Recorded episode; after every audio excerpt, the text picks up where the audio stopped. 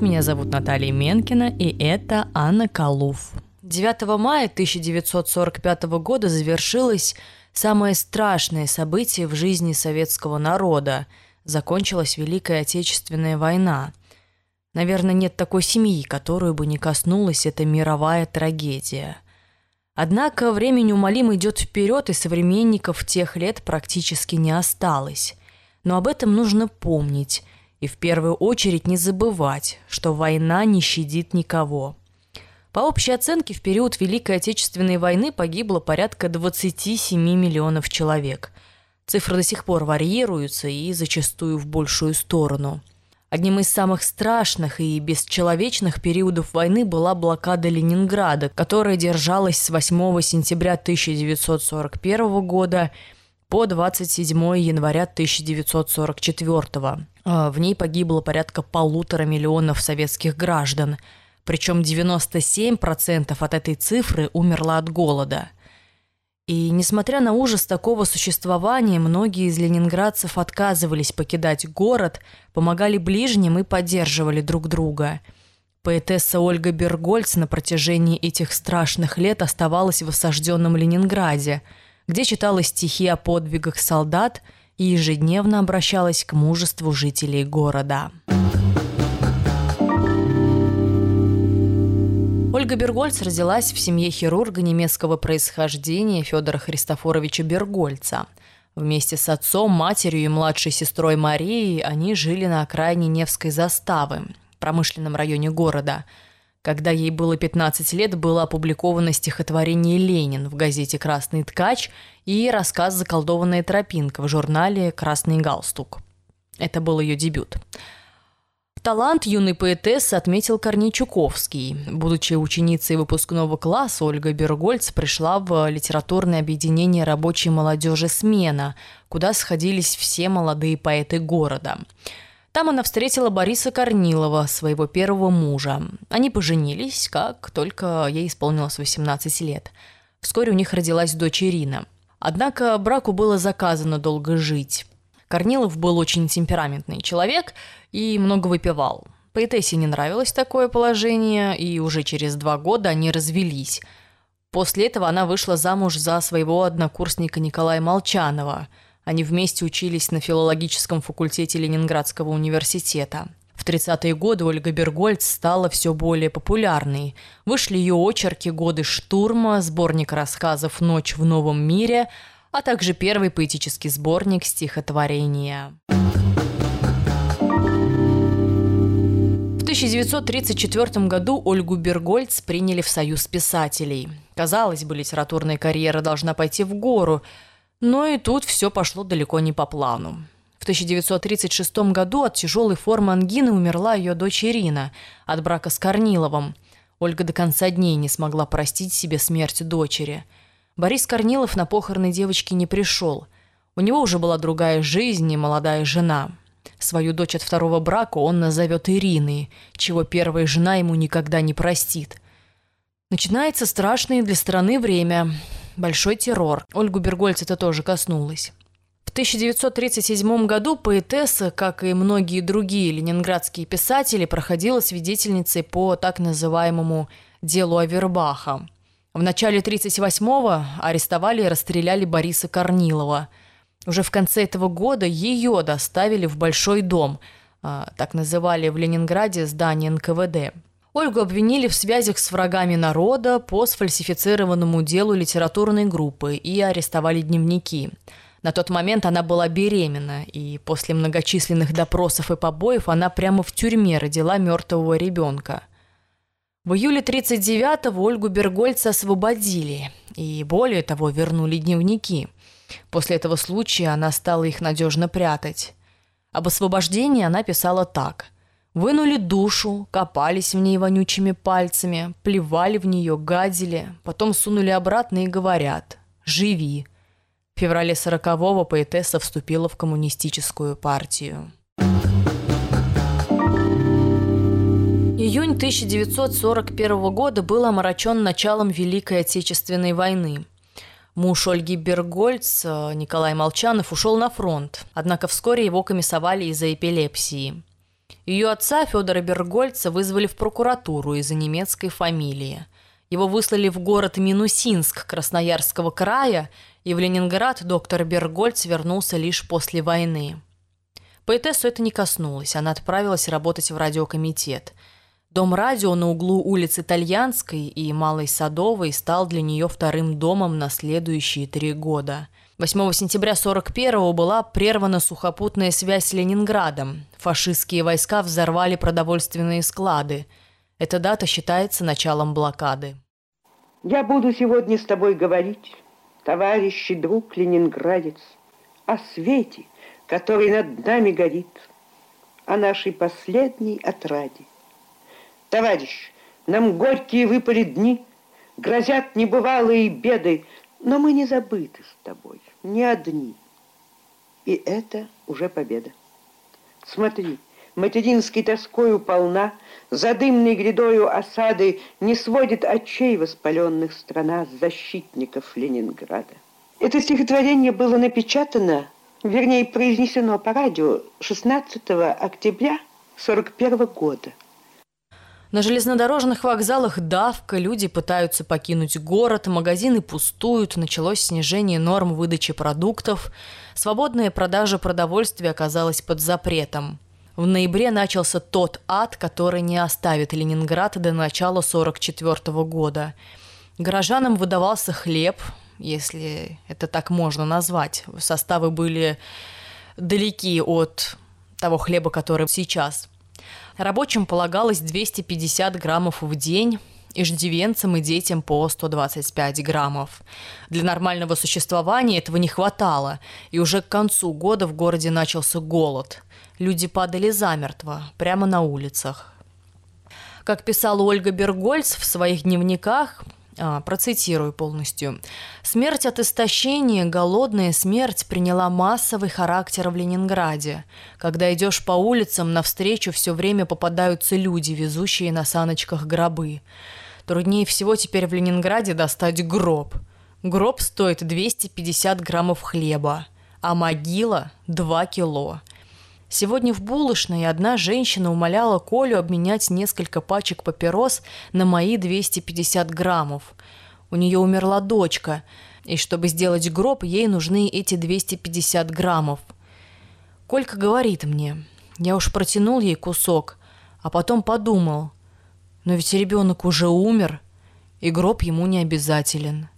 И не отдал хлеба. Мы съели этот хлеб сами. Николай Молчанов, несмотря на свою инвалидность, работал на укреплении Лужского оборонительного рубежа. А в 1942 году получил ранение во время дежурства на крыше. Однако вскоре, 29 января, умер от голода. Поэтесса посвятила ему поэтическую книгу «Узел», лучшее свое произведение по собственному мнению – Через Ладожское озеро по дороге жизни к ней приехала из Москвы ее сестра Муся, и в марте 42-го они вместе уехали в столицу. Там Ольга поняла, что никто ровным счетом не хочет знать о том, что происходит в Ленинграде. Слово «голод» табу даже в стихах. Она не смогла долго находиться в Москве и вскоре вернулась в родной город – в период блокады после смерти мужа она, как и многие работники, жила в доме радио на седьмом этаже. Это был чердак под самой крышей, и жить там было опасно. Фашистские войска могли напасть с воздуха в любой момент. Но некоторым идти было некуда, другим нет сил. Прерывать эфир тоже было нельзя. С фронта постоянно приходили сводки, а звук метронома из репродукторов во время бомбежки доносился до каждой улицы города. Внимание, внимание! Район подвергается артиллерийскому обстрелу. Движение прекратить, населению укрыться.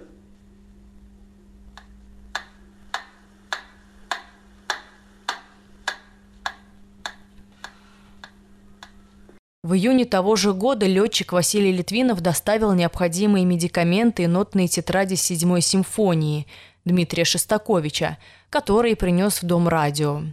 Дирижер Карл Элиасберг и оркестр радиокомитета работали над композицией. Однако в таких условиях это было чрезвычайно тяжело. Ольга Бергольц писала – Никогда не забыть мне, как руководитель радиокомитета диктует машинистке сводку о состоянии оркестра. Первая скрипка умирает, барабан умер по дороге на работу, Волторна при смерти. И все же сила музыки взяла вверх, и в августе 42-го седьмая симфония Дмитрия Шостаковича прозвучала в Ленинграде.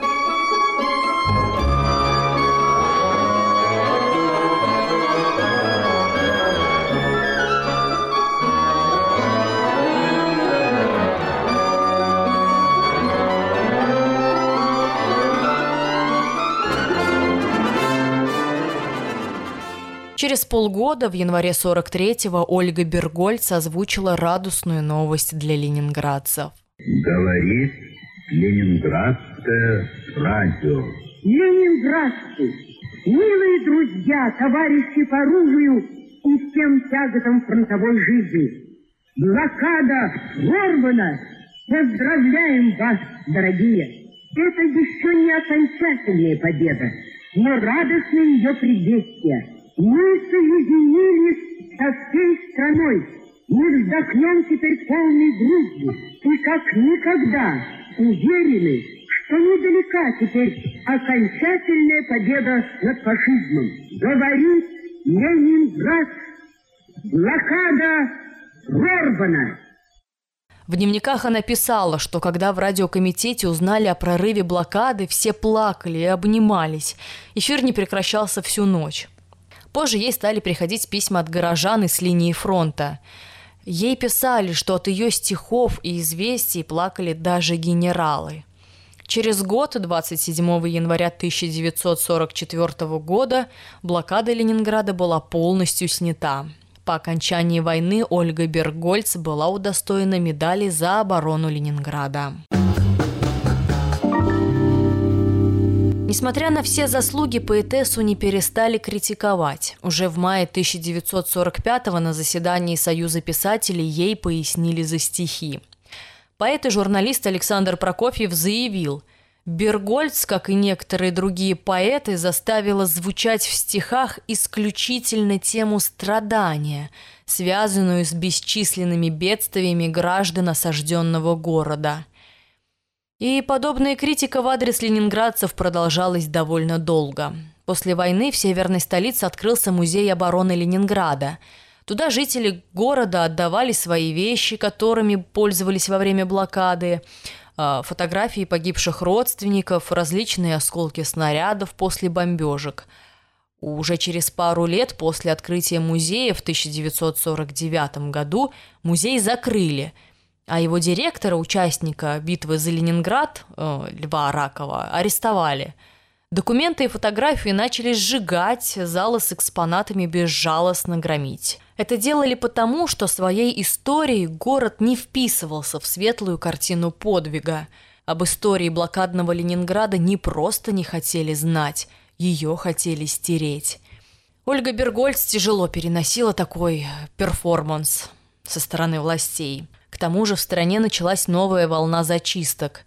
Многие партийные деятели оказались под арестом. Поэтесса боялась, что ее вновь привлекут, ведь она отчаянно отстаивала новую историю Ленинграда.